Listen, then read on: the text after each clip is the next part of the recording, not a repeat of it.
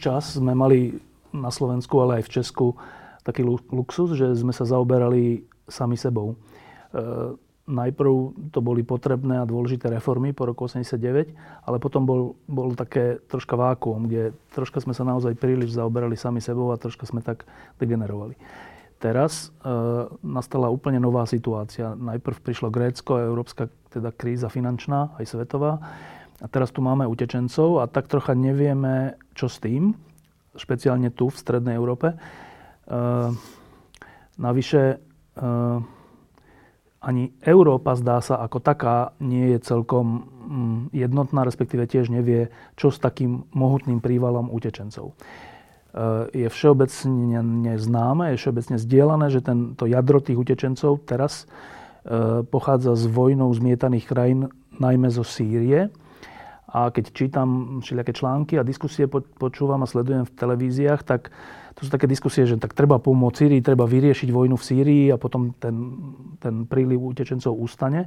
Ale veľmi málo čítam a počúvam, čo je to vlastne tá Sýria, ako je ona štruktúrovaná, čo je to za konflikt a teda ako by sa mu reálne dalo pomôcť.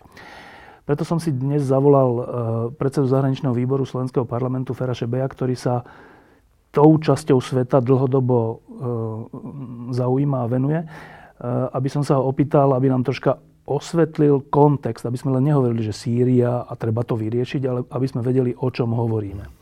Fero, keď sa povie Sýria, čo to je? Tak ja, ako iste vieš, ja som už pred desiatimi rokmi na tú tému napísal jeden dosť obsiahlý text, ktorý sa volal Dilema Alavitov. Alaviti sú tá skupina obyvateľstva, ku ktorej patrí Bashar al-Assad, ktorá vládne vlastne v Sýrii už, už posledných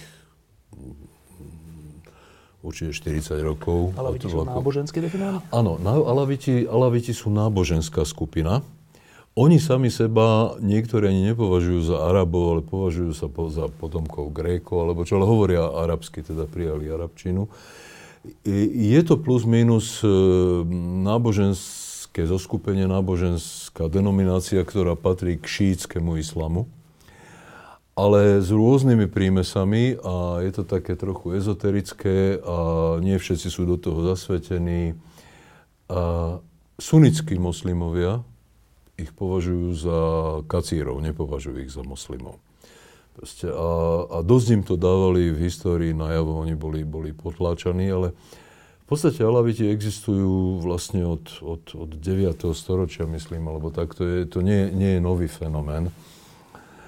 A v tej 20, asi milión, 22 miliónovej Sýrii je, je ich asi 12 teda ako okolo 2 miliónov. A, Prečo Alaviti vlastne, prečo Bashar al-Assad, prečo jeho otec Hafil a Hafiz al-Assad vládnu v Sýrii? Keď je to iba 10 menšina. A, áno, e, to je zvláštna vec, lebo počas e, Osmanskej ríše Alaviti boli, boli sunit, sunnickým kalifátom, teda Osmanskou ríšou, utláčaní ako, ako náboženská menšina, podobne ako kresťania napríklad, alebo šíti vo všeobecnosti.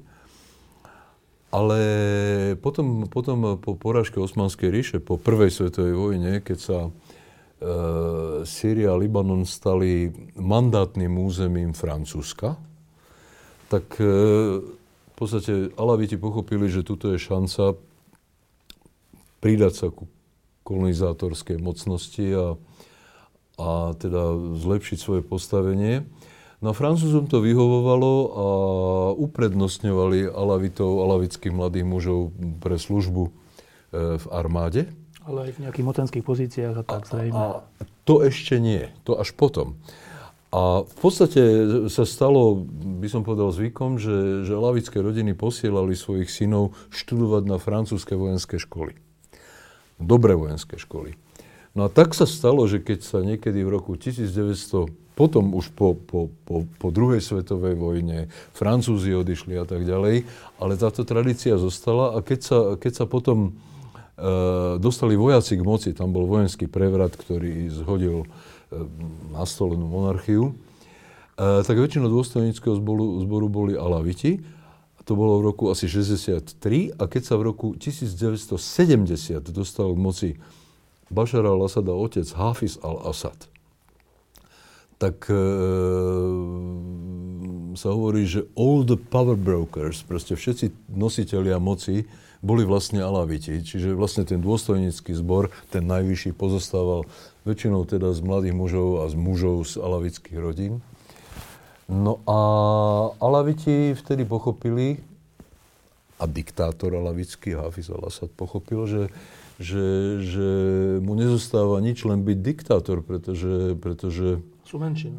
E, sú jednak, jednak menšina, ide im o život, keby náhodou e, prišli o moc, pretože, pretože sun, suniti, tie sunnické sily boli veľmi pomstivé. A to sa, na to, aby niekto porozumel Sýrii, tak musí tiež vedieť, že že sa to nezačalo celé v roku 2011, keď, keď bola tá prvá protesty. vzbúra, protesty v meste Dera, a to je úplne na juhu e, Sýrie, pri, pri e, libanonskej a izraelskej hranici.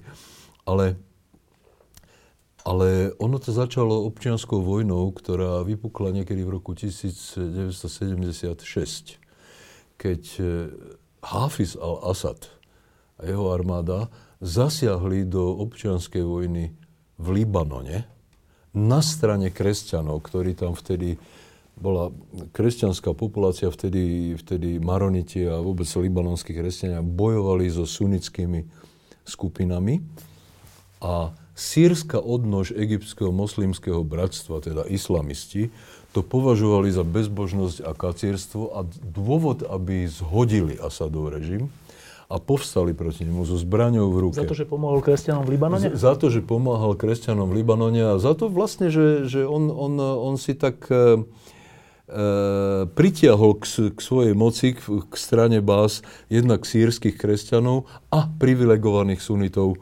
proste z, z, tej, z tej väčšiny. To sa tak stáva niekedy, že, že vládnúca menšina si pritiahne ostatné menšiny. A treba ešte vedieť, že čo to bol za režim a čo to je za režim.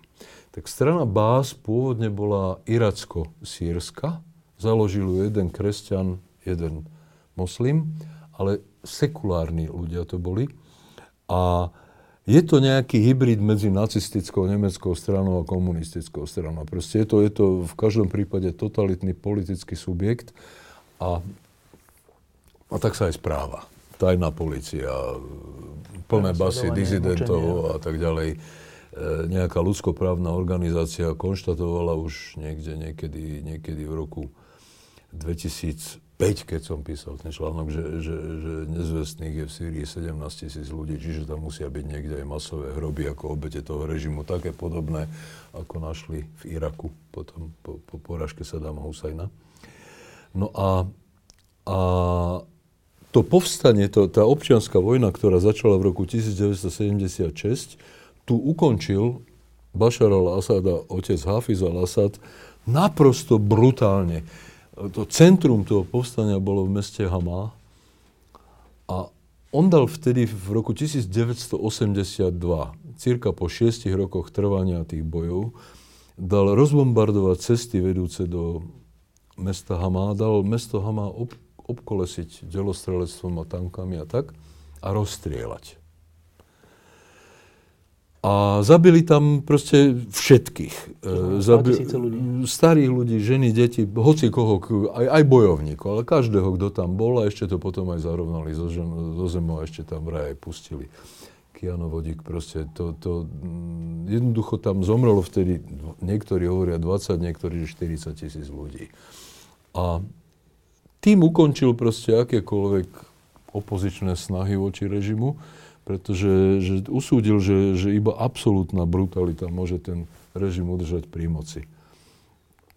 No a, treba povedať, že, že Sýria robila vlastne v kuse potom, potom neplechu o svojom okolí, pretože e, hoci, hoci po vojne, po porážke vojne Jomkypurskej, teda 1973 už, už do vojenskej zrážky s Izraelom neprišla. To bola hrozná porážka, pretože sa, sa, sa izraelské tanky dostali až k Damasku. Tak e, Do vojny už nešli, ale... Do vojny už nešli, ale, ale obsadili napríklad e, severo, severovýchod Libanonu. Držali ho vojensky a plietli sa do... Zásobovali napríklad cez Sýriu a Sýria samotná zásobovala hnutie Hizbalah v južnom Libanone šítske, ktoré, ktoré bolo vytvorené Iránom na, ako, ako protiizraelská enka. Zásobovali Hamas a tak ďalej. Podporovali všemožné teroristické aktivity. A zaujímavé na tom celom je, že keď, keď zomrel Hafiz al-Assad v roku 2000, sa dostal k moci jeho syn Bashar al-Assad, a všetci si mysleli, vtedy Západ tomu tlieskal, že mladý, moderný človek, jo. vyštudovaný v Londýne, proste očný lekár, oftalmolog, ktorý má západnú univerzitu, že, že bude modernizátorom. No on bol chvíľu modernizátorom, povolil verejné debaty a všetko ostatné a potom ich zašliapol. Potom ich spočítal si ten jeho režim, kto sú to tí opozičníci, ktorí si dovolili otvoriť ústa a nastrkal ich do väzenia. A ešte sa k tomu vrátim, že to znamená a... e, Sýria, e, koloniálna teda obdobie, pád toho obdobia, vojenské prevraty, Hafiz Assad, e, potlačenie krvavé opozície vtedajšej. To, takto, islamistické opozície, islamistické moslimského opozície, bratstva konkrétne. E, čo, vyzabíjanie a potom dlhé roky pokoj? vnútri v Sýrii. Vnútri v Sýrii áno a okrem toho ten, ten režim... Čiže tá opozícia ten, bola úplne ten, zastrašená? V, áno, teda tá islamistická opozícia, veľmi tá, taká demokratická opozícia tam ani, ani veľmi neexistovala. Teda boli tam takí, ktorí, ale väčšinou boli v exile alebo tak a Sýria bola, bola v podstate nie veľmi funkčný štát, ale, ale rozhodne teda bola modernejší štát ako, ako mnohé naokolo. Dobre. A keď Hafiz Asad zomrel, to predanie moci synovi, to bolo na základe čoho? Vojen... Proste e, takto, on, on Hafiz al-Assad si pestoval ako svojho následovníka eh, jeho, Bašarovho staršieho brata ale ten, e, ten sa ráčil zabiť na športovom aute, na ktorom rád chodil veľmi rýchlo. Mm. Takže že mladší brat bol, bol... On vôbec nebol vychovávaný na to, aby viedol krajinu, nebol, nebol cvičený, čiže on... Jednoducho sa ho chopili tí, tí alavickí dôstojníci, ktorí, ktorí chunta vlastne tam vládne a, a ustanovili, neho, ho za nového. ustanovili ho Dobre, za, za on mal tento Bashar Assad, o ktorom dnes hovoríme a čítame správy a tak, mal pôvodne naozaj také aspoň relatívne modernizačné úmysly? No vyzeralo to tak spočiatku a všetci mu tlieskali. Uh, tie, tie prvé, prvé dva roky vravím, že, že to bolo tak. A no- zvrátilo no, to čo? Že zistil, že tých, tých, tej opozície je príliš veľa? No, ja neviem, že či, že či vôbec uh, on mal niekedy v úmysle uh, skutočne povoliť ten režim, pretože by to bolo z pohľadu Alavitov jeho vlastného rodinného klanu by to bola čistá samovražda, lebo suniti predstavujú 60-70% väčšinu. Čiže akýkoľvek pokus o voľby by dopadol pre Alavitov veľmi zle a aj pre ďalšie menšiny, pretože, pretože tá dominantná politická sila by tam bolo opäť to moslimské bratstvo. Čiže tá úvaha asi bola, že troška uvoľniť pomery, ale iba potiaľ, pokiaľ sa budú hlásiť k nejakej moci, ak, sa budú, ak budú chcieť nejakú moc, koniec. Áno, to je jedna vec. A ďalšia vec je, že samozrejme, že potlačili akúkoľvek slobodu prejavu. A ďalšia vec je, že v roku 1972 Hafiz al-Assad uzavrel zmluvu s so Sovietským zväzom vtedy o prenajme pri prístavu Tartus. To je na juhu e, sírskeho stredomorského pobrežia a dodnes je to e, stredomorský teplovodný teda prístav ruského vojenského námorníctva. Je trvalo prenajatý a Rusi celý ten čas považovali e, Asadov režim za, za vazala, za spojenca, za klienta proste vyzbrojovali ho a tak ďalej. Ináč mimochodom Sovietský zväz a neskôr Rusko má namočené e, ruky vo všetkom možnom na Blízkom východe a, a mnohé z toho, čo Asadov režim stváral, proste sa dialo mm, so sovietským posvetením. Teda. a teraz prichádzame k roku 2018 2011, kde tento Bashar Assad vládne, nejaké protesty potlačil. Vznikli najprv nenásilné protesty. Tým protestom išlo o čo? Uh, to boli protesty proti, proti, uh, proti režimu. Vznikli v meste Deraa na úplnom juhu uh, Sýrie. A oni v podstate, v podstate proti, proti surovému zaobchádzaniu s nejakými opozične mesiacimi mladými ľuďmi alebo čo. A oni neboli ozbrojené, tie protesty. To boli sunity? A, to, to, ťažko povedať, kto to bol. Rôzny? Rôzny proste. E, to ešte nebolo ani, nebol ten konflikt ani sektársky, ani nebol militarizovaný, nebol ten konflikt ozbrojený. On sa stal ozbrojeným až vtedy, keď, keď režim brutálne zasiahol proti tým protestom, tam boli hneď nejakí mŕtvi. A potom sa ten konflikt militarizoval. Z oboch strán? Eh, no z, predovšetkým z Asadovej strany, lebo on začal používať eh, v podstate vojsko, armádu ako, ako, ako nástroj na potlačenie tých protestov. Oni sa stali masovými. A, a eh, vlastne, vlastne on, on naprosto vedomo neskoršie vniesol, to bol sekulárny režim, to nebol náboženský režim, on vniesol do toho náboženský prvok tým, že, že udelil v roku 2011-2012 udelil amnestie e, akože politickým odporcom, čo boli v base, ale to boli všetko islamisti. To boli pozatváraní militantní členovia moslimského bratstva, ktorí hneď vytvorili, vytvorili bojúvky. bojúvky. No, Prečo ale, im dal ten azyl? Prosím? Prečo im dal ten, ten... No pretože potreboval zdôvodniť pred Západom, že toto je boj s teroristami, s islamskými. Že pustili ich na slobodu, aby robili zle? A, áno. Dá, dá sa to takto povedať, že toto bola kalkulácia za tým pohybom. A ešte jednu vec treba povedať, že, že celý ten čas Sýria, okrem toho, že bola klientom Sovietskeho zväzu, tak mala vzhľadom na to, že to je v podstate šíitsky režim, teda že tá sekta Alavitov sú odnož šítskeho islamu, tak e, mala priazeň, priazeň Iránu.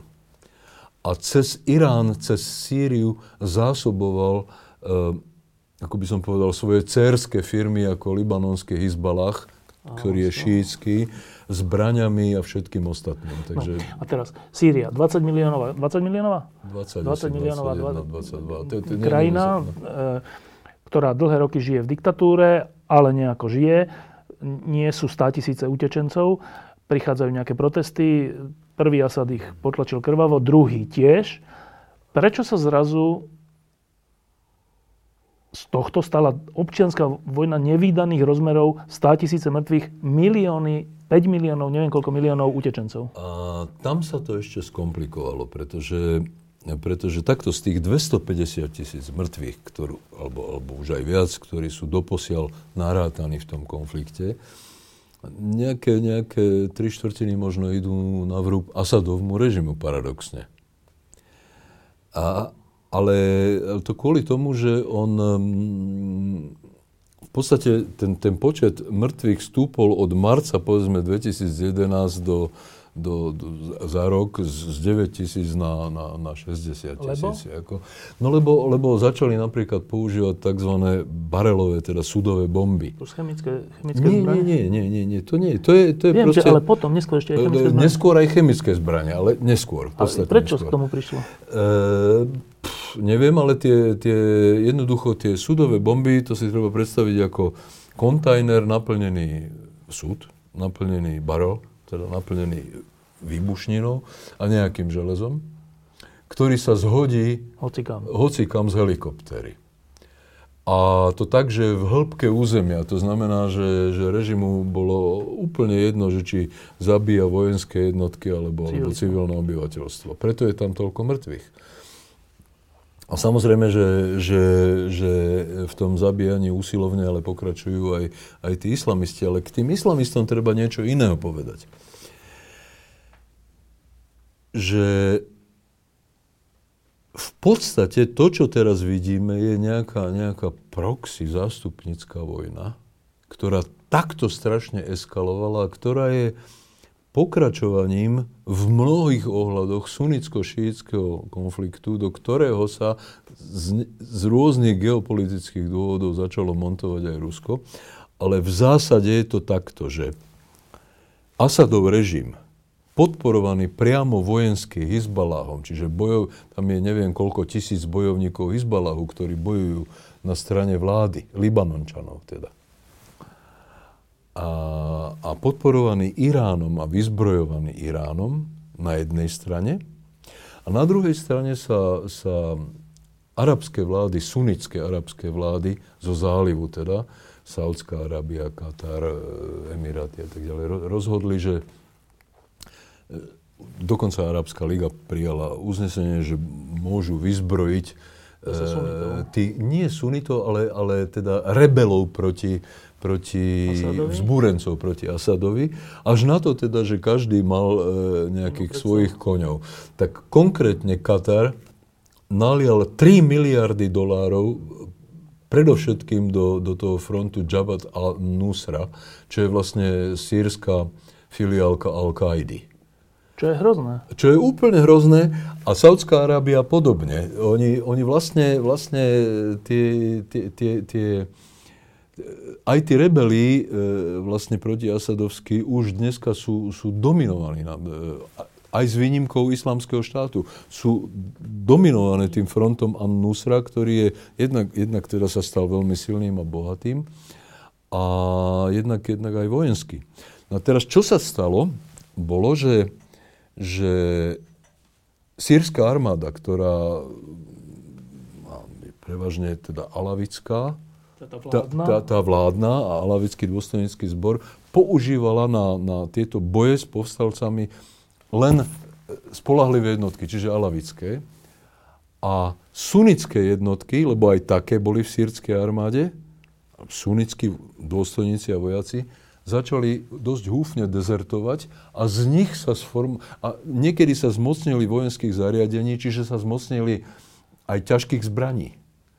Preto bola, bol ten boj tých rebelov proti Asadovmu režimu taký účinný, pretože to boli tiež vojaci. Tiež so zbraňami. A, a tí, tí boli väčšinou teda, e, e, teda suniti. Z nich sa sformovalo to, čo sa volá Free Syrian Army, teda Slobodná sírska armáda, ktorá ale neskôr začala byť dominovaná vlastne islamistami. A čo sa ešte stalo medzi tým bolo, že, že, že Al-Qaida, v Iraku, aj po smrti to, toho šéfa Al-Kaidy v Iraku, Abu Musaf al-Zarkáviho, proste bola vedená tým al-Baghdádym, ktorý je teraz, teraz sa vyhlásil za kalífa, islamský štát založil. No. A on ešte v roku 2011, ku koncu roku 2011, vyslal do Sýrie svojho vysokého emisára, ten sa volal Al-Julani, aby tam založil v Sýrii pobočku Al-Kaidy. A vtedy vznikol ten front Jabhat an-Nusra. A až keď Bagdády vyhlásil potom v Iraku, že budeme všetci kalifát, čiže islamský štát v Sýrii a Iraku, tak Al-Julani a veľká časť bojovníkov tej Nusry ho nepočúvali a stali sa... Treťou silou. Tre, stali sa treťou silou, pretože časť počúvla. A v podstate oni súťažia teraz o, o regrútov, Islamský štát a Nusra. A, a, Nusra. A Nusra je v tomto prípade tá veľmi brutálna, ale lokalizovaná organizácia, ktorá nezasahuje do, do Iraku, pretože v Iraku e, kompletne Al-Qaida už je islamský štát. Dobre, a teraz, to, toto všetko, to je že strašidelná situácia, kde rôzni hrdlorezy, vrátane Asada medzi sebou bojujú o moc v Iraku, o územia a o neviem čo. E, to je od roku 2011 za 4 roky od roku 2011, keď začali tie protesty. Ano. Teda, ty si myslíš, že tento na západe vzdelaný Asad, tento Bashar Asad, šéf Sýrie, keď dal povel k tomu zabíjaniu tých, eh, tých protestujúcich, vtedy ešte nenásilne protestujúcich, že on si uvedomoval tieto dôsledky, alebo to je... Tak on, on nepredpokladal, že to, on predpokladal, že, že ich jednoducho zašlapne a on, on brutalitu mal ako metódu, by som povedal, odkúkanú. A od otca? od otca samozrejme a, a ja by, som, ja by som si nerobil ilúzie o tom, že západné vzdelanie nejako chráni pred, pred e, týmito sklona, sklonmi. Napríklad čak konkrétne teda Pol Pot, e, vyštudoval na Sorbone, že? Dobre, a teraz, e, keď už sa tak teda rozhodol, teda v situácii, keď alavitov je veľká menšina, iba 10% alebo 12%, e, v tej situácii, keď chceš vládnuť, musíš byť brutálny, keď si brutálny, musíš byť ešte brutálnejší. A dnes je v situácii, kde je rozdelená Sýria na rozličné klany, tri, no, minimálne kde, tri. Kde vlastne si to vybavujú e, e, proste regionálne šítske a sunnické organizácie. Áno, jednoducho je tam, je tam proste, to je smrteľná nenávisť a spor medzi medzi e, sunnickými štátmi v zálive, ako je Saudská Arábia, Katar, proste Dubaj na jednej strane, a, a Irán, Irán na druhej strane. Tam je, to, tam, to, to je hra. Jednak je to pokračovanie šítsko-sunnického konfliktu, smrtiaceho konfliktu, ktorý začal ešte niekedy koncom 7. storočia nášho letopočtu. O to, kto je, kto je pravšie náboženstvo. E, o tom, že kto je vlastne ten, ten legitímny následník prorokov. Proste, no, ale keď sa, keď sa tento Bashar Assad, terajší šéf Sýrie, dostal do tejto situácie, v ktorej použil najväčšie možné brutality, ale tá Sýria už zjednotená nie je, sú to rozličné územia. Má on ešte nejakú ústupovú cestu, respektíve cestu na to, aby vládol v normálnej Sýrii? Nie. Ja, ja ak, ak, ak sa môžeme pozrieť no, na mapu. Poďme. Lena, poď tak, sa pozrieť na mapu. Tak... Uh, Či odpovedá, že nemá, aj? Ja myslím, že nie. nie. Keď sa poz... Toto je Sýria. A to sivé je sunnické obyvateľstvo. To je to väčšinové vlastne. To je to väčšinové. To, to sú v podstate tri štvrtiny. To biele sú vlastne miesta, ktoré nie sú veľmi obývané, lebo to je púšť. Dobre. To prechádza do Jordánska aj do Iraku. Čiže tu je Turecko? A tu je Turecko. Tu sú tí suniti? To sú, toto sú všetko suniti, až na to, že túto hore sú to síce suniti, ale kurdi. Áno. Tu a tu. A zároveň tu na Iraku sú tiež kurdi. Ano. A teraz... A kde sú to, tí alaviti? Tí alaviti, to je toto tmavé tu na, na pobreží. Tu je, áno, toto je toto úplne tmavé. Toto je stredozemné more a tu je ten prístav Tartus, ktorý má majú Rusi prenajatý, teda vojenský prístav. To je súčasťou toho alavického územia. Áno, a tu je Latakia, to je ďalší prístav a tam je, tam je letecká základňa, no. z ktorej štartujú tie ruské stíhačky teraz. teraz. A teraz toto, toto úzučké územie Sýrie ovláda celú Sýriu, teda dlhé roky ovláda celú Sýriu? Nie, oni ovládajú väčšie, väčšie územie v podstate. Teraz nie, ale myslím v, v minulosti. A, áno, áno, áno.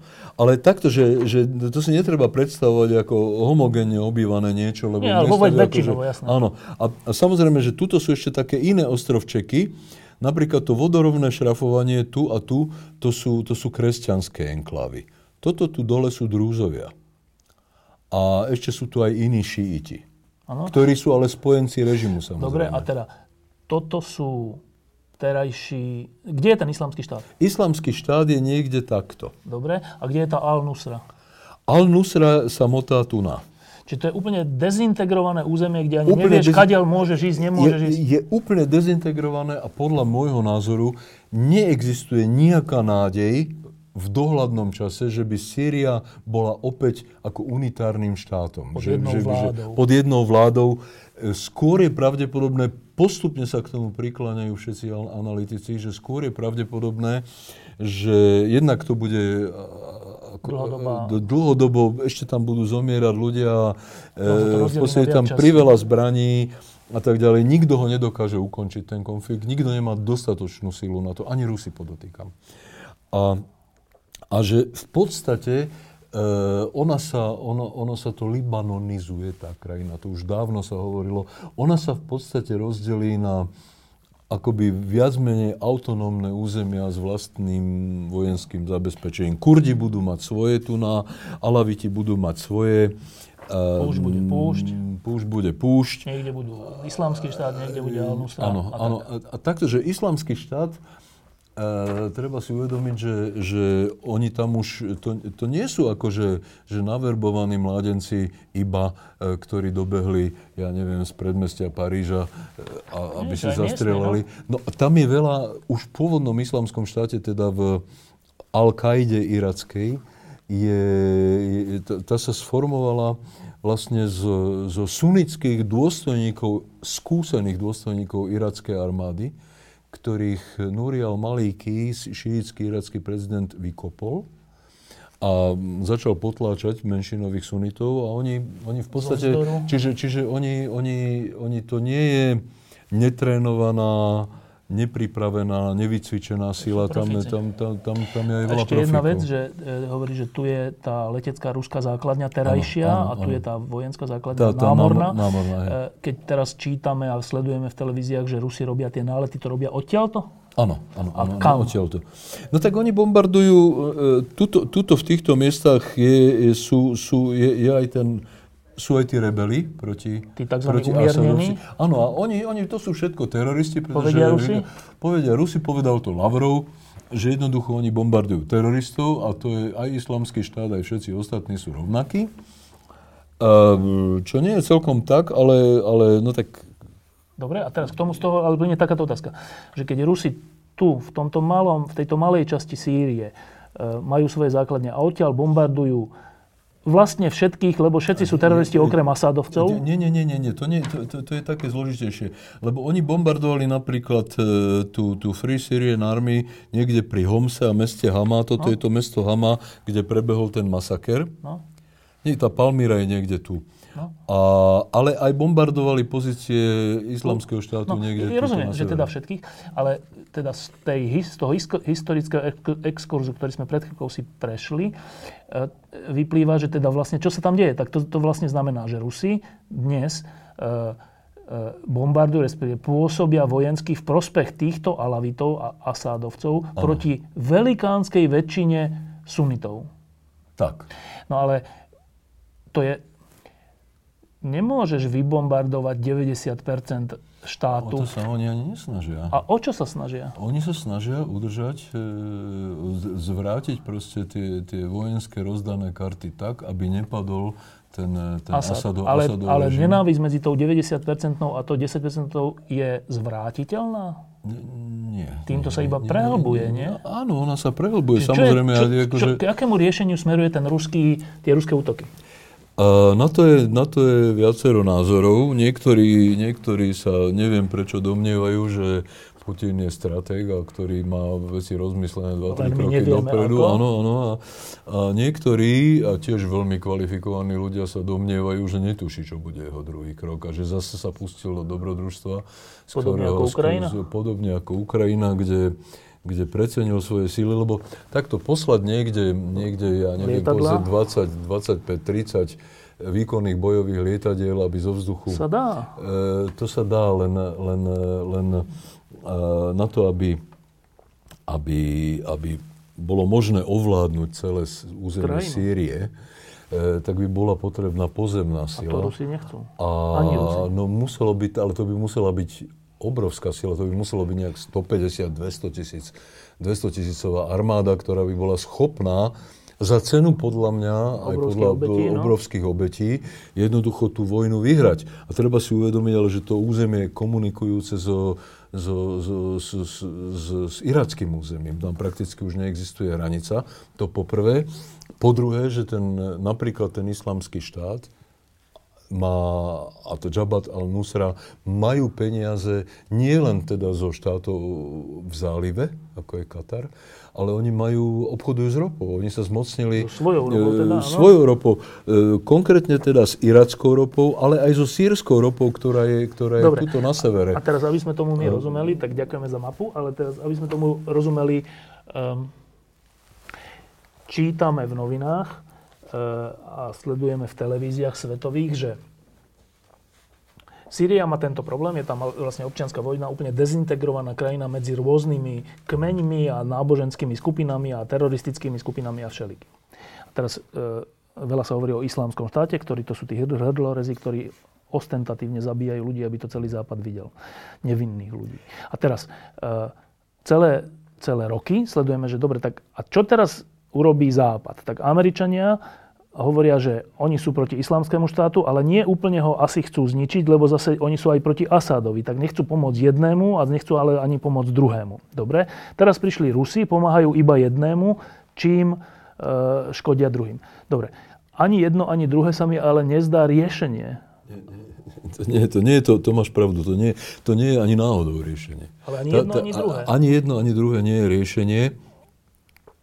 Ak tam existuje riešenie, tak e, napriek, e, ja to vidím tak, napriek tomu, že je to, je to absolútny hrdlorez Asad. A naozaj ako, ako, ako vlastne cynický, cynický vrah, veď má na svedomí, ja neviem, možno skoro 200 tisíc mŕtvych alebo čo, tak e,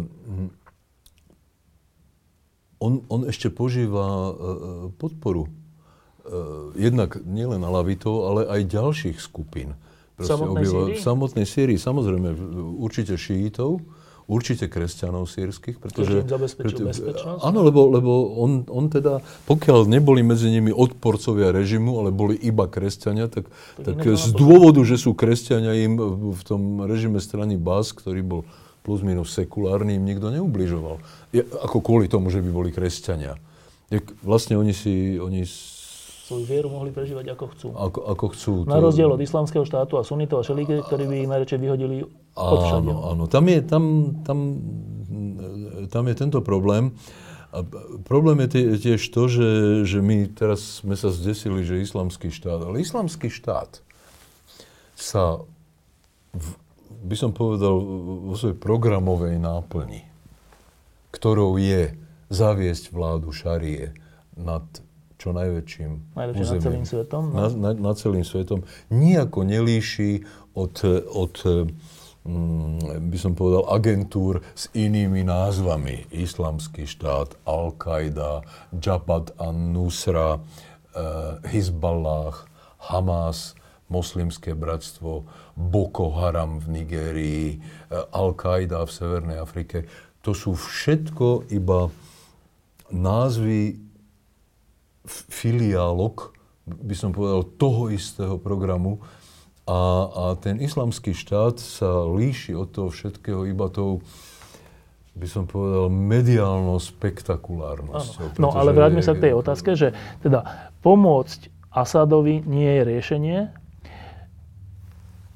Nepomôcť Asadovi, ale ani islamskému štátu, respektíve poraziť Asada aj islamský štát sa úplne nedá zvonka. Tak Čo je riešenie? Dá sa, dá, sa zvonka, dá sa zvonka samozrejme, len, len by si to vyžadovalo inváznú armádu, veľkú vojnu a veľké straty. A na to nikto v danej chvíli nemá jednak, ani vôľu. A jednak, že kto by tam potom vládol? A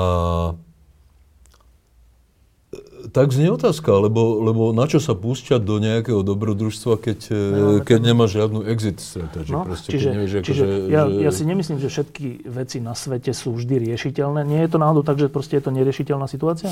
Je. Toto konkrétne je neriešiteľná situácia. Pravdepodobne v tejto chvíli môžeme povedať, že z dlhodobého hľadiska asi môžeme zabudnúť na, na existenciu pri najmenej homogénnych štátnych útvarov typu Irak a Sýria. Sýria. Lebo, lebo Kurdi si už vydobili takú mieru autonómie na tom území, ktoré, na ktorom, ktorí obývajú teda v, v severovýchodnom Iraku, že, že, že už sa to dá považovať vlastne za, za štát. A v podstate e, irackí suniti sú z veľkej časti na strane toho islamského štátu a tá šítska väčšina, podporovaná Iránom mimochodom, v Iraku, je, je to vlastne celé dezintegrované a, a, a ono, to, ono to je ale to je taký podobný osud aj s Libanonom. Libanon je ešte stále jedna krajina, ale libanonská vláda napríklad e, ani armáda absolútne nekontrolujú územie, na ktorom vládne e, Hezbalah. E, ešte k tomuto dve otázky, k tejto dezintegrácii, respektíve čo to tam vzniká. Kurdi, ktorí hrdinsky bojujú proti islamského štátu, sú to jedni z mála, ktorých sa ten islamský štát bojí, respektíve nevie ich poraziť, nevie ich okupovať. Kurdi ale majú historicky zase záujem, aby vznikol kurdský štát, tak je to naozaj veľký národ, ktorý nemá štát. Pričom časť je v Sýrii, časť je v Iraku, ale časť je v Turecku. Ah, áno. A teraz Turecko to samozrejme A nemôže, a Turecko to samozrejme nemôže pripustiť, lebo to je jeho územie. Oni nechcú, aby sa odtrhol kus Turecka z vrátane ropy, ktorá tam je a všeličoho. Čiže toto je ešte ďalší, nečaká nás za chvíľku problém To Kurdi. je veľký národ, to je, to je, to je 20-30 No. miliónový národ, No. ktorý, ktorý obýva územie, ktoré sa voľne historicky volá Kurdistan. No. A treba povedať, že po prvej svetovej vojne slúbili Kurdom, víťazné mocnosti Kurdom ich štát. ale nedodržali. Ale nedodržali ten slúb, nakoniec dali prednosť iným tak? koloniálnym No, záujmom. čiže to je tá prvá otázka, že nečaká nás e, ďalší veľký konflikt medzi Kurdami a okolitými krajinami? Ja myslím, že, že ani nie tak okoli, medzi Kurdami a okolí... Teda konflikt medzi Kurdami a Tureckom tu je. Beží, no. Ten beží a ten už, ten už stál, ja neviem, 100 tisíc mŕtvych alebo koľko. A, a Turci podľa mňa naprosto zákerne uh, využili uh, situáciu v Sýrii na to, aby teda poprvé podľa článku 4 si vyžiadali článku 4 Severoatlantickej zmluvy Podporu. si vyžiadali konzultácie s, NATO a pod zamienkou bombardovania islamského štátu začali bombardovať Aj Kurdov. Kurdov. Nie, aj prevažne. A to preto, aby čo? Aby bránili svoje územie pred dezintegráciou v zásade. Áno, hej? pretože oni považujú, považujú vlastne, už tam boli načaté mierové rozhovory medzi, medzi tou kurdskou stranou pracujúcich a, a Tureckom, no tak to je zo stola. A kurdská strana pracujúcich je opäť teda považovaná Turkami za teroristickú organizáciu, ktorú treba zničiť. Pričom ale zase treba povedať, že tie, tie, však to bolo toto leto, keď na tureckom pobreží naozaj tí Kurdi urobili Ale nejaký áno, teroristický veď, viete, viete, ten Abdullah Öcalan je vo vezení celkom právom. Teda, No čiže znova sa vraciam k tomu, že, že Kurdi asi neustúpia od toho, že chcú mať svoj štát, Turci asi neustúpia od toho, že nemôže to byť na ich území. Takto, že, že oni budú mať svoj štát skôr alebo neskôr neformálne na, na nejakom území medzi Sýriou a Irakom a, Ale v tom a s Turecku nádejou, s nádejou že, že, že k tomu pribudne ešte aj časť Turecka. Ale Turecko, Turecko svoje územie len tak ľahko nepustí. Dobre. To poprvé. A po druhé si treba uvedomiť, že Kurdi sú iné etnikum. Kurdi nie sú Arabi. Kurdi sú vlastne príbuzní, sú indoeurópania, oni sú príbuzní s, mm, s, s Peržanmi. Majú svoj jazyk. A napríklad Kurdi, Kurdi sa pri najmenej v moderných časoch nepodielali na, na e, zverstvách proti, proti mm, kresťanom. Naopak chránili kresťanov na, na Aj doteraz to tak no a teraz tá druhá otázka v súvislosti s tými hranicami, nehranicami. My sme raz mali jednu lampu e, s ľuďmi, ktorí, keď išlo, keď začal tento konflikt Syrii a tam jeden z tých zúčastnených povedal, že ešte vtedy o Iraku, že tam sa to vlastne nedá celkom brániť, lebo tá armáda, že keď sú to šíti, tak oni nemajú vôbec záujem ako armáda e, oslobodzovať alebo brániť alebo späť získavať sunnické mesta a naopak oni to tam nepovažujú tak, že aspoň to on hovoril, že to nie je jak tu, že štát je proste hranica a ten sa bráni, ale oni to berú tak nábožensky trocha. To znamená, keď šíto, šítom povie, že bráň hento sunnické mesto, oni povedia, že nie, ja tam nejdem. A nič sa nestane. Áno, a klanovo to tak, tak, takto je klanovo vnímané to územie. No. No. Tam ešte nestihla, napriek tomu, že v modernej dobe tie štáty existujú tak, takú no. dobu, nevznikla Idea, že sme štát. identifikácia No, a to sa chcem presne opýtať, že, že tie hranice boli po prvej svetovej vojne narysované, tak troška od stola. E, No teraz, to je tá druhá otázka, že ne, neprichádza doba, keď sa proste tie umelé hranice premenia na reálne hranice, ktoré budú dané náboženstvom, národmi a tak. Myslím tam, na, tom, na, tom, na tej časti sveta. No, no vieš, e, ono je to tak, že, že to nie je len, len prípad e, týchto blízkovýchodných hraníc. E, polovica Afriky má mm, Priamky a hranice, také priamky a, všelijaké. a nakoniec e, to neboli len e, západní kolonizátori, ktorí si kreslili svojvoľné hranice, ale to, boli, to bol aj Stalin samozrejme. Akože že všetky tie Kyrgyzstany, Tadžikistany, Turkmenistany a tak ďalej, oni majú oni, oni, to je tiež také, že, že, že poza, etnicky pozaplátané všelijako, že, že to nie sú, nie sú logické, demograficky no, logické no. územia a, a po, po, spôsobuje to problémy. A konec koncov, e, na čo sa trepeme z Európy preč, tak sa pozrieme do Jugoslávie. E, Bosna. Bosna, čo sa dá urobiť s Bosnou? Veď to je proste enklava, enklava, enklava. E, radi, no?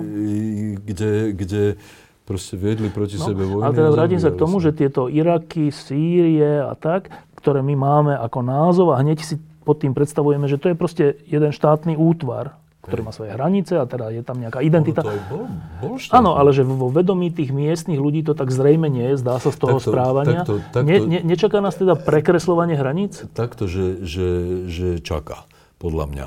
Neviem kedy, ale, ale ono je to tak, že, že v podstate my, my sme mali historicky o mnoho, hoci aj v Európe to nebolo jednoduché, ale, ale viacej času identifikovať sa s územím, ktoré obývame. Proste Maďari s Maďarskom, Poliaci s Polskom, Slováci so Slovenskom a, a tak. Aj, aj tuto je to popremiešané, ale, ale, ale pravdepodobne na to, aby, aby vznikla v rámci, v rámci psychológie, identity nejakej národnej, aby, aby vzniklo vznikol ten pocit, že... Toto je náš štát. Toto, toto je náš štát a že tak, aby prevážil nad všetkým klanovým myslením, tak akože že také, také, také drobnosti, akože ak je minister východňar, tak všetci úradníci musia byť no. z východu, to sú, by, by som povedal, to, je, to je no. folklór. Ale, ale, ale identita a lojalita v arabských krajinách, také čosi ako, ako štáty, to je úplne novum v histórii, lebo pôvodne teda tá, tá primárna identita vďaka islamu je predovšetkým to, že oni sú sunna. Oni sú, oni sú moslimi. To je ich primárna identita, štátne identity nejako. nejako bol, tam, bol tam vnesený, oni to vnímali, islam to vníma ako, ako, ako vlastne cudzí prvok. Lenže, a, lenže uh, vy, vy, a teraz to je tá posledná otázka k tejto veci a potom mám ešte k tým utečencom, že k tejto veci, že ale prekreslovanie hraníc máme skúsenosť, že plodí vojny. Ja sa, ja sa ale vrátim ešte napriek k tým identitám. Uh, v arabskom svete, a nie len v arabskom, napríklad Somálsko je typické, ale Líbia je typická týmto a aj, aj mnohé ďalšie, že, že jednoducho uh, človek cíti lojalitu predovšetkým k svojej rodine a klanu, potom ku kmeňu a až potom k, k, k, k niečomu inému. A to je strašne silné. Proste to je, to je o mnoho silnejšie ako nejaké národné identity, a ako no, si vieme predstaviť. Ale k tým hraniciam, že, že ak by to teda malo smerovať k tomu, že sa na novo v tom svete arabskom, alebo o akom hovoríme, prekreslia hranice, aby lepšie zodpovedali týmto identitám. Lenže zase my máme vlastnú skúsenosť, možno je neprenosná, neviem, ale teda máme ju, že, že my, my Západ, že keď sa prekresľujú hranice, tak vznikajú práve že vtedy násilia a vojny. A... Tak teraz, sme, že teraz máme vojny, a chceme to vyriešiť, a utečenci, máme vojny, chceme to vyriešiť prekreslením hraníc, ktoré ale z, z pravidla prinašajú nové vojny. Áno. Čiže znova to vyzerá na neriešiteľnú situáciu.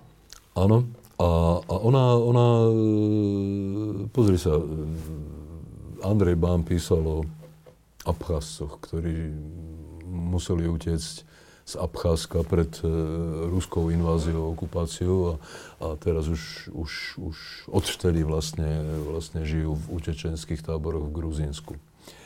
A Gréci, ktorí, ktorí utekli pred tureckou inváziou na sever Cypru, tak žijú, žijú, žijú, žijú, áno a, a, a v ich domoch bývajú Turci proste, akože svet si to nejako veľmi nevšíma. A, a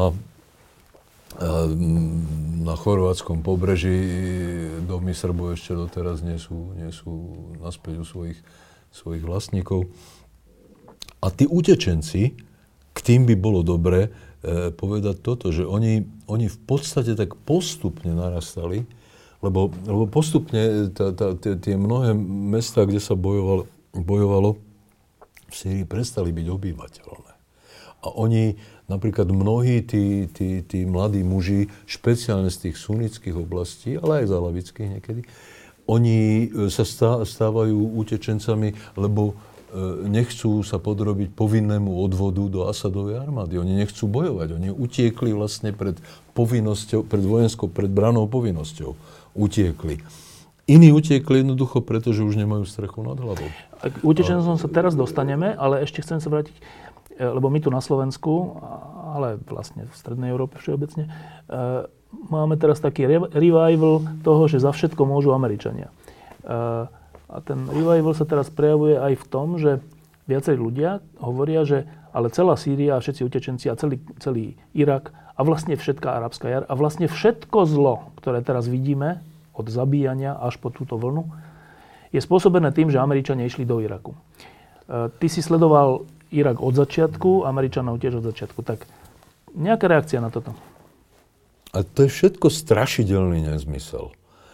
A za, za, za Američania nemôžu za, za napríklad, čo, majú, čo mali Američania spoločné s, s vojnou medzi Iránom a Irakom, ktorá bola predtým. Dávno predtým, no? Dávno predtým. E, čo, mali, čo majú Američania spoločné e, so šíitsko-sunnickým konfliktom, ktorý, ako som povedal, začal koncom 7. storočia?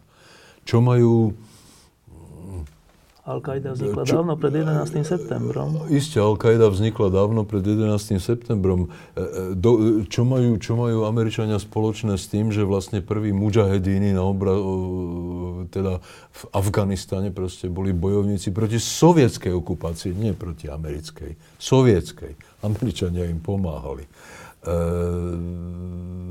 samozrejme, že Amerika narobila špeciálne teda Obamová administratíva, e, zásadné chyby, ktoré prispeli k, no, k, vývo- k, k, k vývoju toho konfliktu. No, ale ja, ja, ja ešte spomeniem aj, aj chyby predchádzajúcej vlády, no. teda Bushovej vlády. Ja som bol vždy presvedčený, že nebola chyba ísť do toho Iraku. Bola ale chyba e, nemať cestu von. Bola chyba napríklad demontovať kompletne politickú správu Iraku. Oni od tých Husajnovcov teda? Od tých Husajnovcov, jednoducho tých úradníkov nanominovaných basistickou stranou, tak, tak ako veľa? v Československu boli komunistickí úradníci, jednoducho tí, tí výkonní, ktorí zabezpečovali chod štátu, tí tam mali proste zostať oni mohli politické špičky vyhodiť. Podobne bolo, bolo, bolo, no. bolo, bolo nedobré proste rozpustiť, totálne rozpustiť už porazenú irackú armádu. E, vytvoriť armádu nezamestnaných, skúsených vojakov, lebo tí vojaci mali, mali, mali, mali za sebou 8-ročnú e, vojnu medzi Iránom a Irakom. To boli skúsení vojaci, bojovníci proste jednoducho. Samozrejme, že sa nemohli postaviť Američanom, preto prehrali, ale ale jednoducho to rozpustiť tú armádu bola chyba. No a tá ďalšia chyba bola, že, že dovolili šítom väčšinovým, špeciálne teda Nurimu al-Malikimu, prezidentovi, no. aby, aby jednoducho zašlapol tých, tých, tých menšinových sunitov. Ktorí dovtedy ktorí, zašliapali ktorí, ich. Áno, ktorí dovtedy vládli, to nemal dovoliť. Mali, mali naliehať Američania na to, aby boli inkluzívni tí suniti, aby boli súčasťou tej politickej moci a nie, nie nevyhadzovaní bokom. Patrí pretože... do toho aj plán príliš rýchlo z Iraku odísť medzi chyby? Áno, áno. Lebo, lebo vtedy, keď, keď sa generál David Petraeus rozhodol, že rozhodol proste, prijali plán Američania, že tej ofenzívy, ktorá sa volá Search, niekedy v roku 2007, tak oni fakticky tú sunnickú Al-Kaidu v Iraku porazili s pomocou sunických náčelníkov a sunických vojakov, ktorí, ktorí, ktorí jednoducho už sa na to vraždenie nemohli pozerať, sektárske vraždenie. A a vtedy, vtedy, vtedy proste Obama, e, prezident Obama, jednoducho ešte nebol prezident, viedol prezidentskú kampaň s tým, že on teda odíde z Iraku. No tak tí, vlastne tie sunnické síly tam už len ča, čakali, že kedy, počkali, že kedy už teda odíde. A aj odišli, oni uvoľnili priestor pred tým, než dali ten Irak do poriadku. To bola chyba a, a odtiaľ sa aj zorganizovala, zorganizoval ten islamský štát a t- Al-Qaida, ktorá sa preliala po tom konflikte do Sýrie. sa dostanem, ale to znamená, že ak tomu dobre rozumiem, tak ešte Bushovej administratíve, Bushovi mladšiemu, e, vyčítaš, že e, išli, nie to, že išli do Iraku, ale to, že to nemali premyslené dlhodobejšie? Áno. Áno, ja, takto, ja patrím medzi ľudí, ktorí, ktorí napríklad verili, že predsa demokraciu musí chcieť každý. Áno. A že, že preboha, veď to je tak, slobodu. Tak, tak atraktívne myšlienka slobody, rovnosti a tak ďalej, že pre Boha, veď, veď, veď každý sa musí nadýchnúť a všetci, čo žili v nejakej totalite, musia z toho byť nadšení. No? Ale evidentne to, čo si my predstavujeme pod demokraciou ako model spravovania vecí verejných a tak ďalej, funguje len za istých okolností a pravdepodobne sa v niektorých krajinách Blízkeho východu tak rýchlo nedá zaviesť. Tak rýchlo, ja, ja som presvedčený, že eventuálne časom áno, ale tak rýchlo nie, pretože keď máš napríklad Egypt, krajinu, kde demokratické voľby vynesú k moci automaticky proste silu, ktorá zašliape okamžite všetky slobody, e, teda moslimské bratstvo a začne ohrozovať všetky menšiny, teda kresťanov, no tak to nefunguje. Asi to niečo ako, hovorí. A, no, Dobre, ale ty si myslíš, toto ma fakt zaujíma, uh, ja som pred tou voj, vojnou v Iraku, však podobne ako ty, uh, čítal veľa článkov a počúval veľa ľudí, ktorí boli z tej administratívy, tej Bušovej, a mne sa oni nezdali vôbec naivní. Dodnes, naivní. dodnes sa mi nezdajú naivní. Ale ak si teda, troška to je taký protiklad, že uh, z toho, čo hovorili, sa mi nezdalo, že sú naivní. Zdalo sa mi, že sú akcieschopní, rozhodní, ale nie naivní. A teraz, ale ak naozaj si mysleli, že, že odstranením Husajna e, sa tam nastolí demokracia a tí ľudia ju budú chcieť a budú si pekne voliť a bude všetko v poriadku, to vyzerá naivne. Ale nechce sa mi to veriť, že si to mysleli. Takto, ono v podstate tam aj naozaj celkom úspešne slobodné voľby niekoľkokrát prebehli a aj vypor, vyplodili nejakú, nejakú, nejakú politickú reprezentáciu, lenže oni tie voľby plodili, keďže, keďže to bola sektársky rozdelená krajina, tak také voľby v podstate sú sčítaním ľudu. E, lebo, lebo, sa, lebo, áno, lebo sa volí pozdĺž teda, e, týchto línií. A e, to nakoniec nie je špecialita Iraku. Ale, ale Irak mal, keby tam nebolo, prišlo k tomuto zvratu spôsobenému is, islamským štátom a rých, nástupom islamského štátu, tak Irak mal podľa mňa našlapnuté na, na čosi ako demokracia. No, dobre, ale to, že tam nastúpil ten islamský štát, je teda ten argument, že, že tak v Iraku asi nemohla byť demokracia, nie? Na to sa treba opýtať podľa mňa Iračanov. Podľa mňa, podľa mňa strašne veľa Iračanov by si prijalo, Áno, ale prijalo, prijalo demokraciu, ale, ale, ale no tak proti, proti tak brutálnemu násiliu je ťažko, ťažko sa postaviť. Áno, ale vraciam sa k tej naivite, že myslíš si, že tí generáli a celá tá konzervatívna časť Ameriky, republikáni, ale aj všelijakí mysliteľi, boli že naivní? Mne sa to zdá strašne ľahko povedať toto. Ja si nemyslím, že boli naivní. Ja, ja, ja skôr príjmem, príjmem mm, takú, takú menej príkru formuláciu, že, že e, e, prepočítali sa alebo zle vyhodnotili. To nie je naivita. Keď, že niekedy keď proste nevieš, nevieš dopredu povedať, ako to dopadne. niekedy nevieš dopredu, ako to, ako to dopadne. Napríklad, e, napríklad e, celkom vážny, gramotný, skúsený, presvedčení demokrati vážne pochybovali o tom po druhej svetovej vojne, či Nemci môžu byť demokratmi. No. Zdá sa, že... Tiež sa nevedelo teda, no. Nevedelo sa. Dobre, a teda ak bola zatiaľ identifikovaná teraz najväčšia chyba Bušovej administratívy táto, čo, toto prepočítanie sa, to, že nevedeli, nemali ten bod B, nevedeli ho. Najväčšia chyba násled, následnej Obamovej administratívy bolo to, že príliš rýchlo odtiaľ odísť? E, odišiel odtiaľ spôsobom, ktorý mm, jednak vystavil, tam, tam bolo viac chyb. E, Američania už predtým, e, vlastne, vlastne ešte pred, pred, pred tou druhou vojnou v zálive, pred 2003, vlastne ešte pôvodne proti Sadámovi e, nahúckali teda Kurdov aj šítov a potom ich nechali v tom. A čo, bolo, čo bola teda fatálna chyba. Ale Obama opustil, teda Obamová administratíva opustila Irak spôsobom, ktorý, ktorý signalizoval nielen, že Robte si, čo chcete. E, robte si, čo chcete, dávame ruky preč, ale ktorý signalizoval aj to, že vlastne my sme tu ani nechceli byť, že to bola chyba, že sme tu ano. boli. A, a čo ale znamenalo, že všetci ich spojenci boli v Iraku úplne. boli totálne demoralizovaní, lebo, lebo ten, od ktorého čakali ochranu, napríklad tí irackí demokrati, tak, tak ich tam nechali. Dobre, ešte jedna vec. Um, to tu, si ešte všetci pamätáme, čo sa týka Sýrie, no. že bolo, taká, bolo, tak, bolo také jasné stanovisko aj Ameriky, že keď použije Assad, tento Assad, e, chemické zbranie proti vlastnému obyvateľstvu, že to je červená línia, po ktorej už bude e, nasledovať nejaký útok letecký alebo hocičo. No ale nenasledovalo nič. A nenasledovalo. To je chyba? No to je fatálna chyba. Fatálna chyba bolo, že, že vôbec sa prezident unúval uh, v, v, v americkom mene viesť túto, túto verbálnu vojnu, pretože že, samozrejme, že použitie chemických zbraní je príšerné, ale veď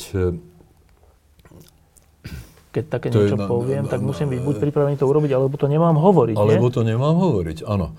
Áno, lebo potom, keď neurobím nič, tak, som tak, e, tak akékoľvek ďalšie ultimátum a vyhlásenia, tak jednoducho nie je brané vážne. Dobre, a posledná vec k tomuto, a už sme potom pri záverečnej téme, a to sú utečenci, ktorí z toho plynú. Posledná vec k tomuto, že e, v tej, v tej diskusii tej našej milej slovenskej, že za všetko môžu Američania, troška to vyznieva tak, že ako keby, že keď, keby Američania nezasiahli v Iraku a, a v Afganistane, tak vlastne ten, ten arabský svet a to, čo teraz vidíme, by bol vlastne v pokoji. Aha. Tak skúsme teraz, ja viem, že sa to celkom nedá, ale z toho, čo o tom vieš predtým, ako by vyzeral ten svet? Tak arabský svet e, je predovšetkým svet, ktorý je poznačený dvomi vecami tá, jednak proste tragikou svojho vlastného vývoja. On je, on je, on je poznačený vlastne neúspechom. neúspechom modernizovať sa. Arabský svet v podstate je, je, je, je v jednej permanentnej zlosti z faktu, že že v konfrontácii so západnou civilizáciou vyznieva tak neúspešne, že vlastne, vlastne arabský svet sa skladá z, z veľkej väčšiny z krajín, ktoré nedokážu vlastným obyvateľom zabezpečiť slušný život. On, on nejakým spôsobom existoval v Egypte, v Sýrii a tak ďalej, nejaký ten režim, kde, kde ľudia žili, ale boli to diktatúry. Ale arabský svet e, je ale poznačený dezinformačnými a ďalšími kampaňami, kde prilieval do ohňa e, celé 10 ročia e, olej Sovietský zväz. Tak napríklad, málo kto vie, ale, ale ja, som, ja som prednedávnom dočítal strašne zaujímavú knižku o ruských technikách dezinformácie a o dezinformačných kampaniach od Jona Mihaja Pačepu. To bol, to bol v podstate šéf rumúnskej KGB, ktorý v roku 1976 prebehol na západ. A on, on, on osobne teda jednal napríklad s Júriom Andropovom, ktorý vtedy viedol KGB o niektorých kampaniach. Tak e, tam sa dajú dočítať desivé veci. Tak napríklad, že... Ale to, to sme my vedeli v, če, v socialistickom Československu, že celý Al-Fatah, celý front pre oslobodenie Palestíny palestinská organizácia oslobodenia, že, že, že je výtvor ruskej spravodajskej služby a že Arafat je vý, výtvor, Jasir Arafat je výtvor ruskej spravodajskej služby, školený v Moskve. A že, že mm, e, napríklad doteraz je to tak, že Mahmud a Abbas, e, šéf palestinskej e, samozprávy, je produkt ruského politického školstva. Jeho školiteľom na, na dizertačnú prácu bol istý Evgenij Primakov, neskôr šéf KGB no. a, a, a minister zahraničných vecí. A a, a tie, tie, tie, tie ruské kampane vlastne tam zohrávali pri vzniku väčšiny konfliktov. Vojny v 67. 6-dňovej vojny, v 73. Proste za tým bolo e, cítiť sovietské ruky. A, a jedna vec, napríklad, čo tam je, čo, čo je, čo, čím je poznačený celý arabský svet. Niekedy v 67. po to je tiež z Pačepu, po, po tej prehratej vojne šestdňovej, tak sa Jurij Andropov rozhodol, že rozšíri, proste zničí povesť Spojených štátov tým, že vlastne Spojené štáty nemajú svoju vlastnú zahraničnú politiku a že, že vlastne sú v rukách sionistickej lobby a vlastne sú len poskokom Izraela. A tak vznikla tá téza o malom satanovi a veľkom satanovi a že Spojené štáty vlastne sú tí, ktorí uskutočňujú vlastne tú sionistickú víziu, víziu o svetovláde. A nechal rozšíriť Juri Andropov, mňa to šokovalo, keď som sa to dozvedel, e, arabský preklad protokolov sionských mudrcov, čo je podvrh cárskej policie, ktorý vykresluje židovské sprísahanie o svete, tak v státisícových nákladoch nechal pomocou československých, maďarských, bulharských, rumúnskych agentov, ktorí boli všade, nechal rozšíriť do arabského sveta. Tam sa to stalo súčasťou kultúry, súčasťou vnímania sveta. A tá, tá naprosto patologická nenávisť voči Židom a Západu a Amerike v podstate e, bola implantovaná. živená Rusmi. Ži, bola vtedy živená samozrejme Rusmi a Dokonca to, je, to bola tak úspešná dezinformačná kampaň, že, že sa celé pasáže z tých protokolov dostali do charty Hamasu a jej Hizbalahu. No. Normálne celé pasáže. No a teraz, teraz v podstate teda, teda dá sa povedať, že tie arabské spoločnosti Blízkeho východu sú... Nainfikované. Nainfi- oni, oni majú naprosto jednak sú nainfikované e, ako veľmi ako nenávisťou, ktorá musí nevyhnutne paralizovať tie spoločnosti.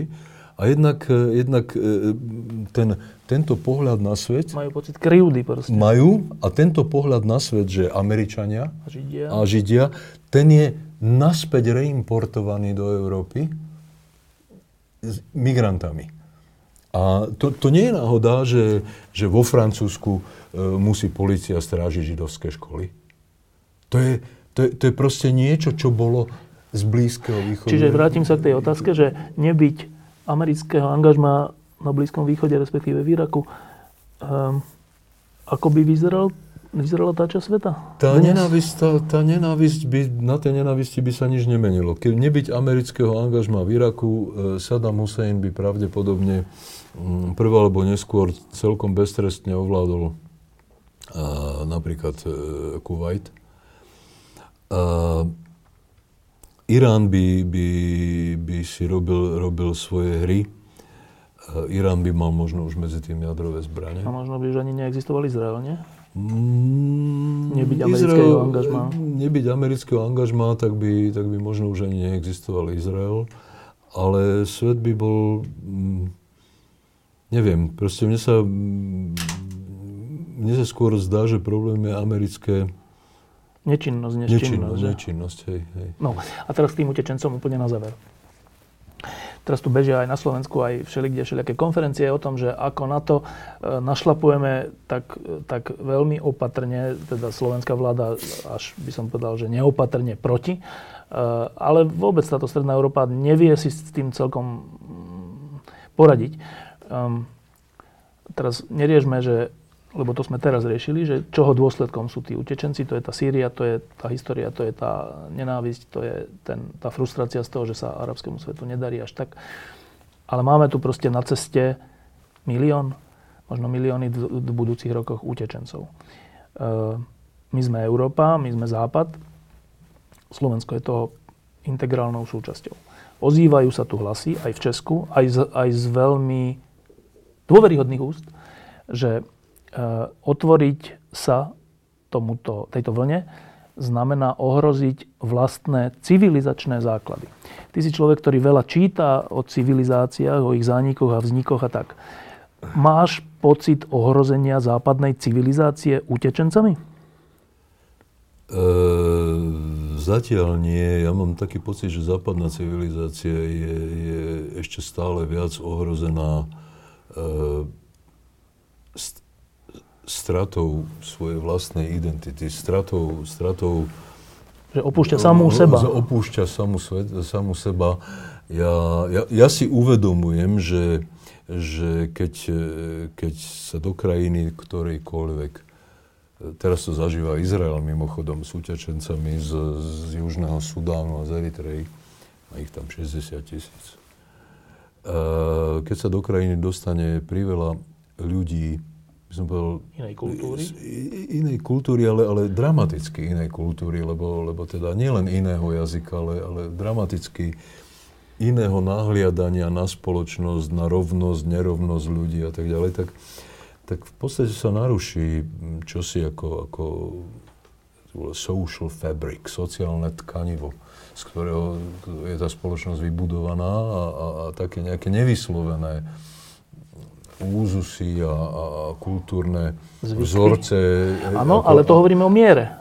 Áno, ale, ale, ale, ale samozrejme, že, že ale ja mám, ja mám o mnoho, o mnoho horší pocit proste z, z, z európskeho a západného kapitulovania pred netolerantnými prvkami zvonku.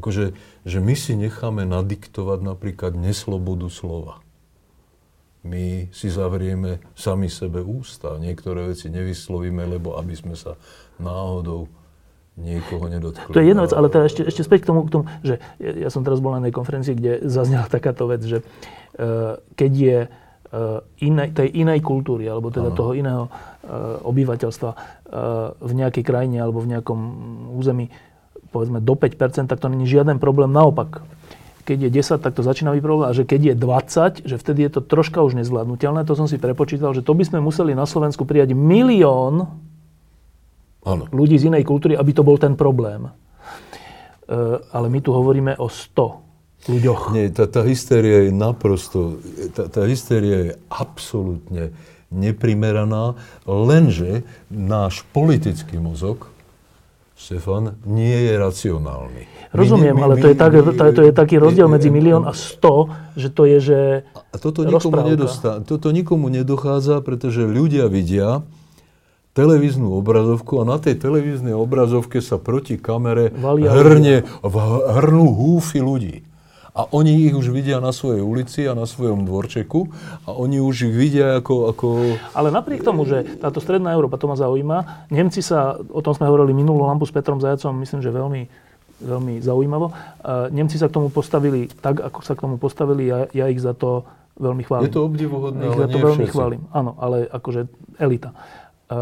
Ale my tu Stredná Európa, a to nehovoríme len o Slovensku, ale aj Česi, naozaj riešime, že tisíc ľudí to už je strašne veľa, 5 tisíc, 10 tisíc, nedaj Bože.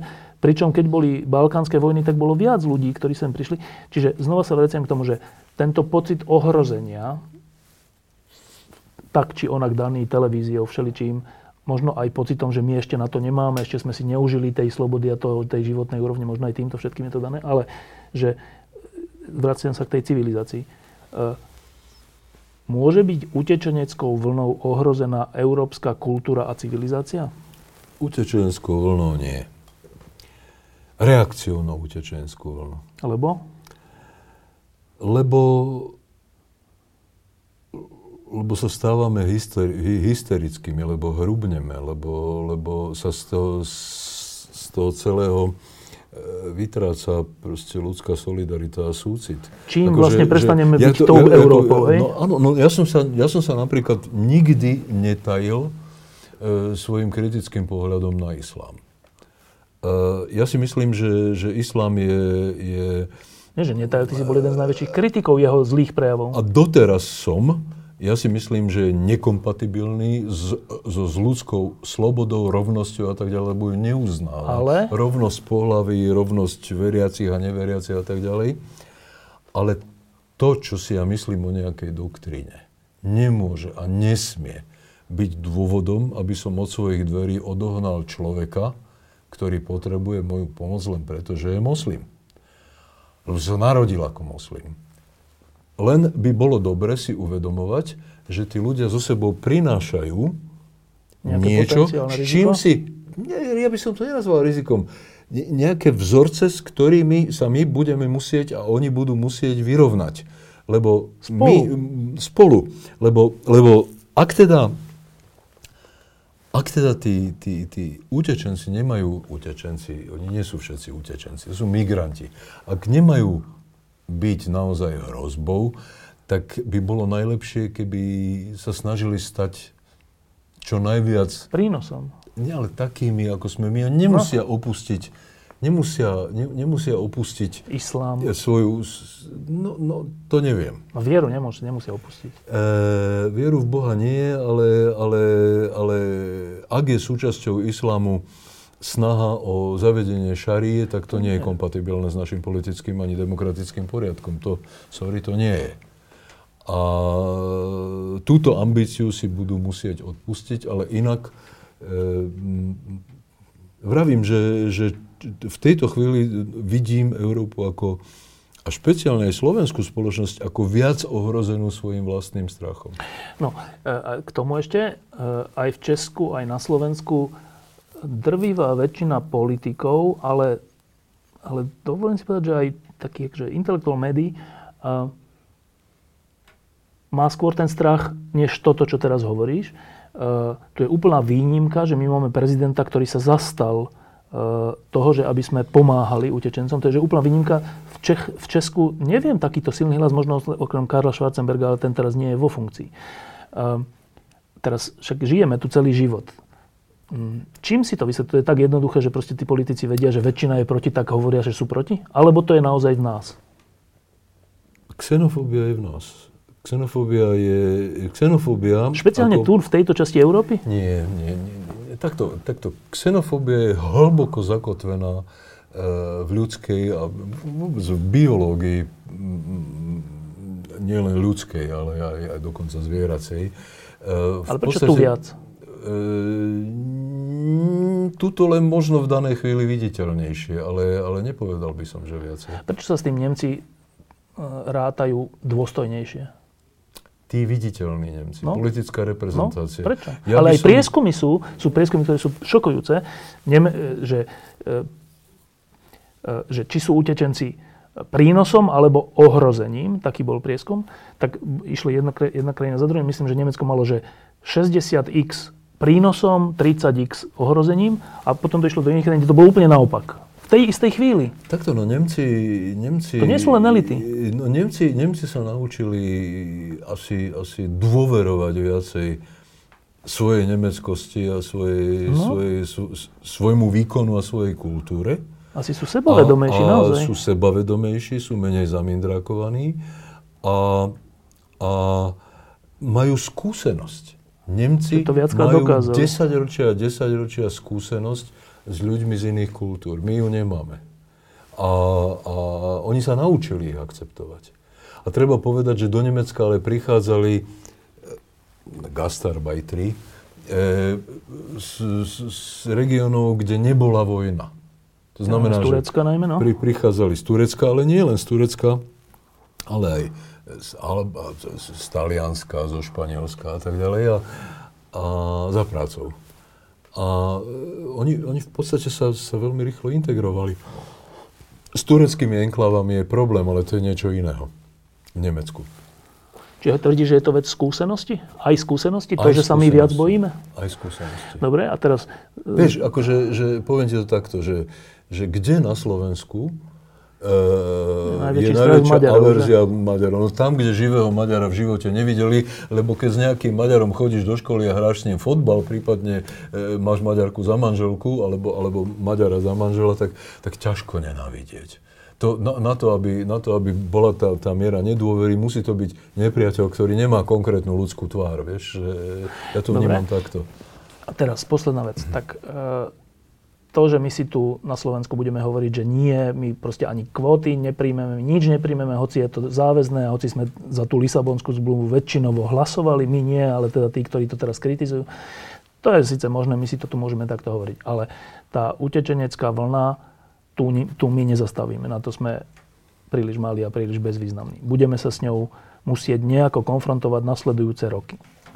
A teraz máme, máme zhruba dve možnosti. Jedna je táto táto tvrdohlavé odmietanie cez, cez mŕtvoly, to je jedno, či to príjmeme, to je jedno, či je to zákon, to je, my to proste nie. A druhá je nejako to prijať, nejako sa snažiť sa s tým vysporiadať, nejako sa k tej výzve postaviť. Čo si myslíš, čo pre, preváži? Mne sa chce veriť, že rozum. To znamená, že, že, že pochopíme, že my musíme byť súčasťou toho riešenia, pre ktoré sa nakoniec rozhodne Európa. A ako my nemôžeme, my si nemôžeme v tejto geopolitickej situácii, v súvislosti s tým, čo sa prebudilo v Rusku, s tým, čo sa, čo sa deje vlastne, vlastne v, vravím, vo svetovej geopolitike, že, že, že, že my si nemôžeme dovoliť solovať týmto spôsobom, lebo je to samovražedné. A e, to po prvé. A po druhé, lebo, lebo Takto, ja, ja, ja tiež nepovažujem tie kvóty za, za geniálne. Ja som proti kvótam, no. Lebo, lebo, ale ja, ja mám aj tak, taký jeden iný argument. Oni tie kvóty, keď ich raz e, naordinuješ, tak oni ignorujú napríklad e,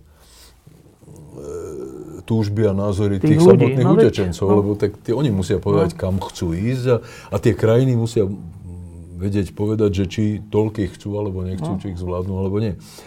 Ale, ale ja mám pocit, že, že, že ak prevládne proste v nás to, to, to xenofóbne, trucovité decko, lebo to není len Lisabonská zmluva. Mimochodom, možnosť hlasovať predpokladala už zmluva z NIS. Väčšinovo teda. Väčšinovo.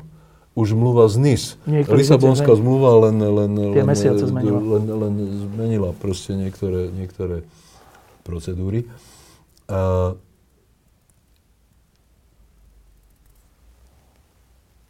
jednoducho my, my, my, my, my, my nemôžeme týmto spôsobom by som povedal, sa postaviť do kúta. Lebo? Príliš, lebo je to riskantné. Pre nás? Pre nás, áno. A lebo, v tom procese môžeme sa premeniť na krajinu, ktorá by sa nám samým nepáčila. Bude síce možno bez utečencov, ale, ale bude, bude v moci politických síl, ktorý, o ktorým pôjde o všetko možno, len nie o slobodu a demokraciu.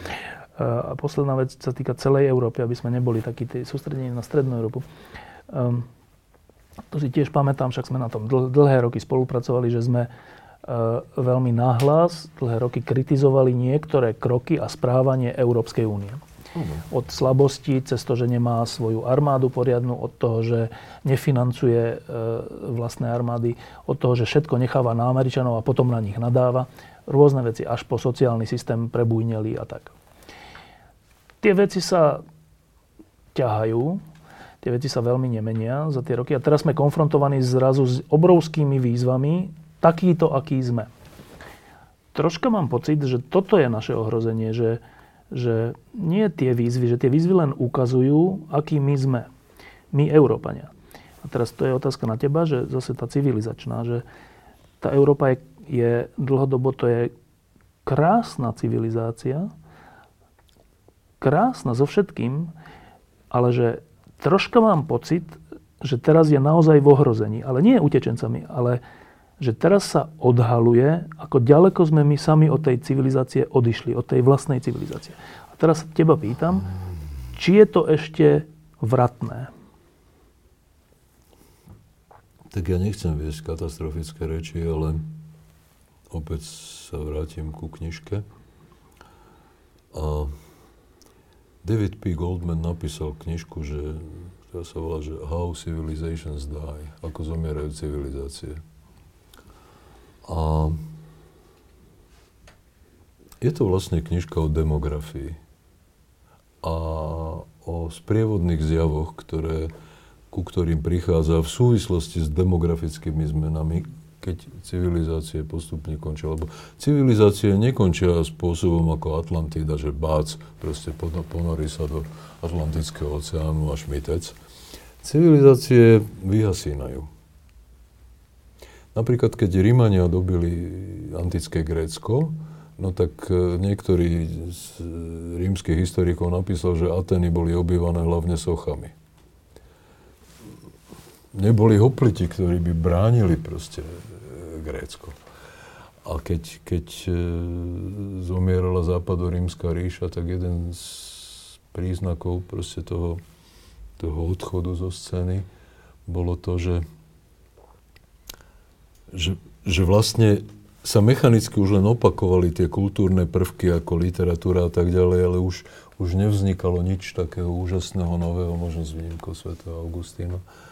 A, a že, že vlastne na okrajoch toho Ríma, že, že vlastne Rímania, tí ako nie barbari, ale Rímania, e, vlastne sa prestali množiť, prestali mať deti. E, že, že vlastne, vlastne nepracovali neboli vojakmi. E, to nechali za seba robiť iných. Za, za seba robiť iných.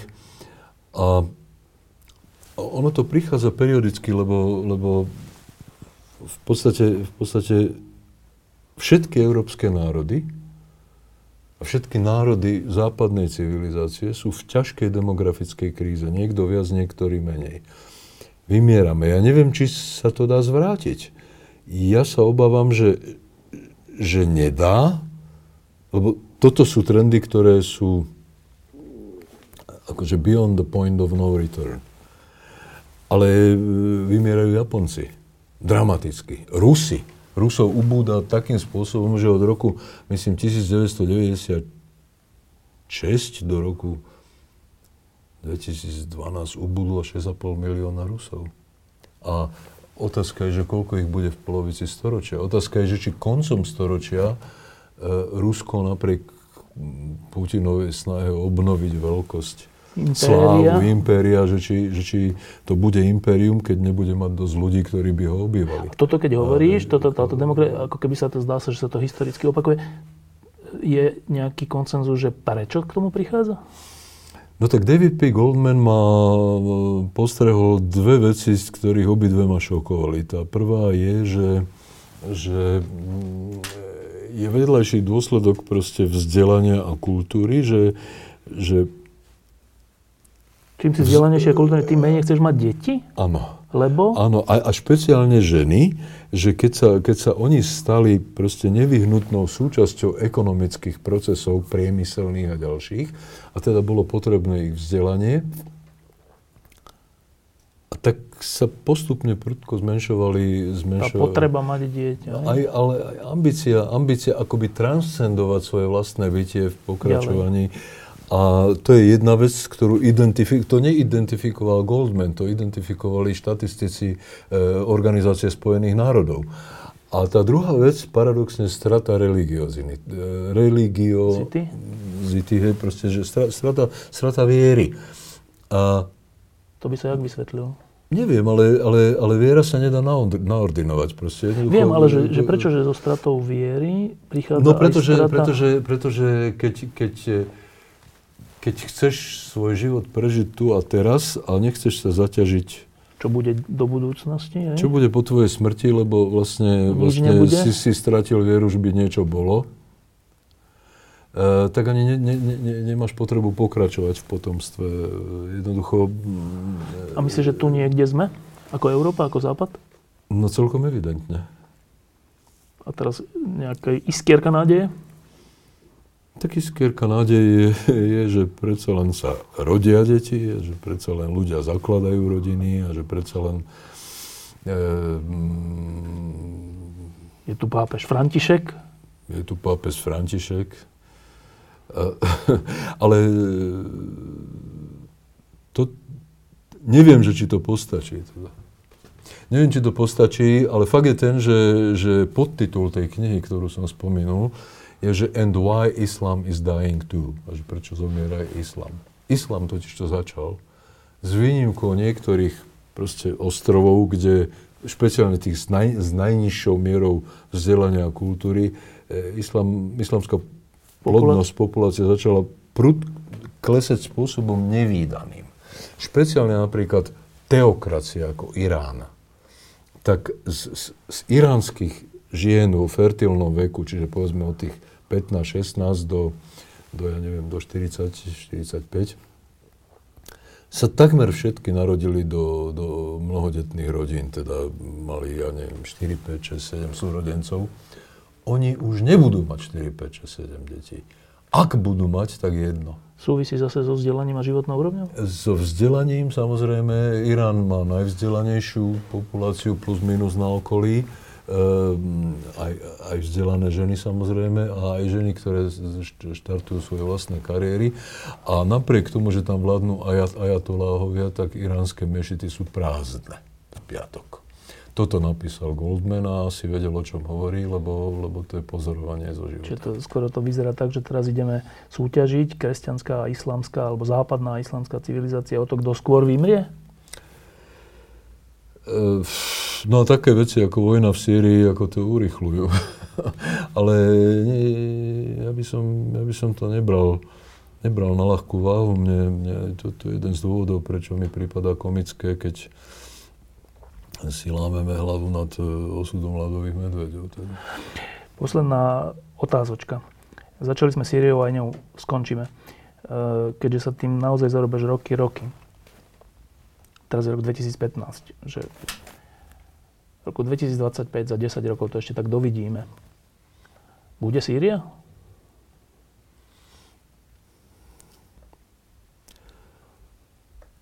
Ja si myslím, že, že, že ako štátny útvar už nebude, že bude, bude Sýria ako, ako historické územie rozdelené medzi, medzi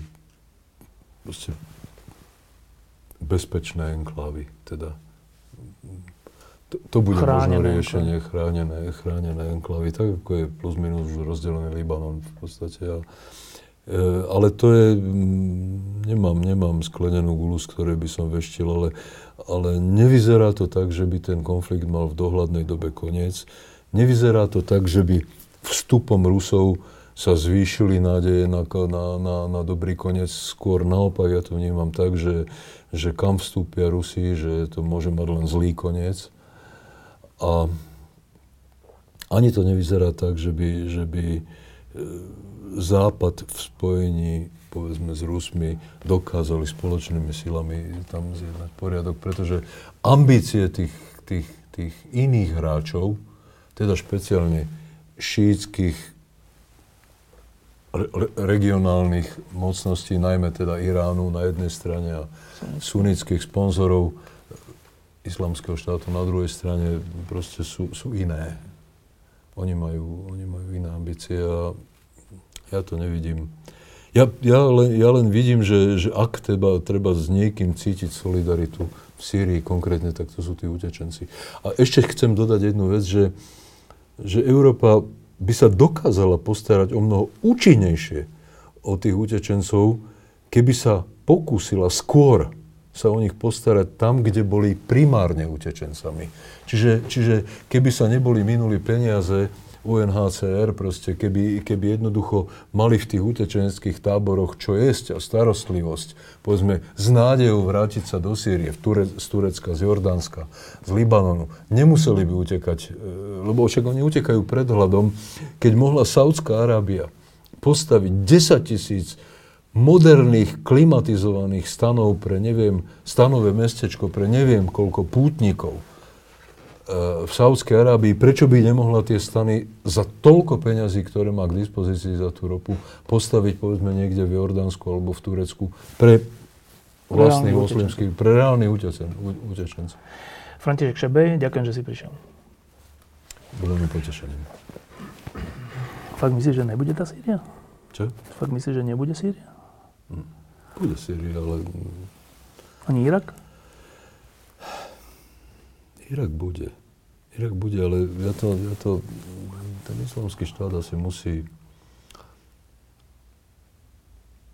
zaniknúť nejako zvnútra. On nebude vojensky porazený. Lebo tam nikto pozemne nechce ísť, že? Tam nechce ísť nikto pozemne. A jediný, kto, kto s nimi bojujú, sú kur, fakt tí kurdi. Tých kurdov treba podporovať. A ja ti poviem otvorene po, po tých dejinách, ktoré oni majú, ja by som im doprial, doprial ten štát.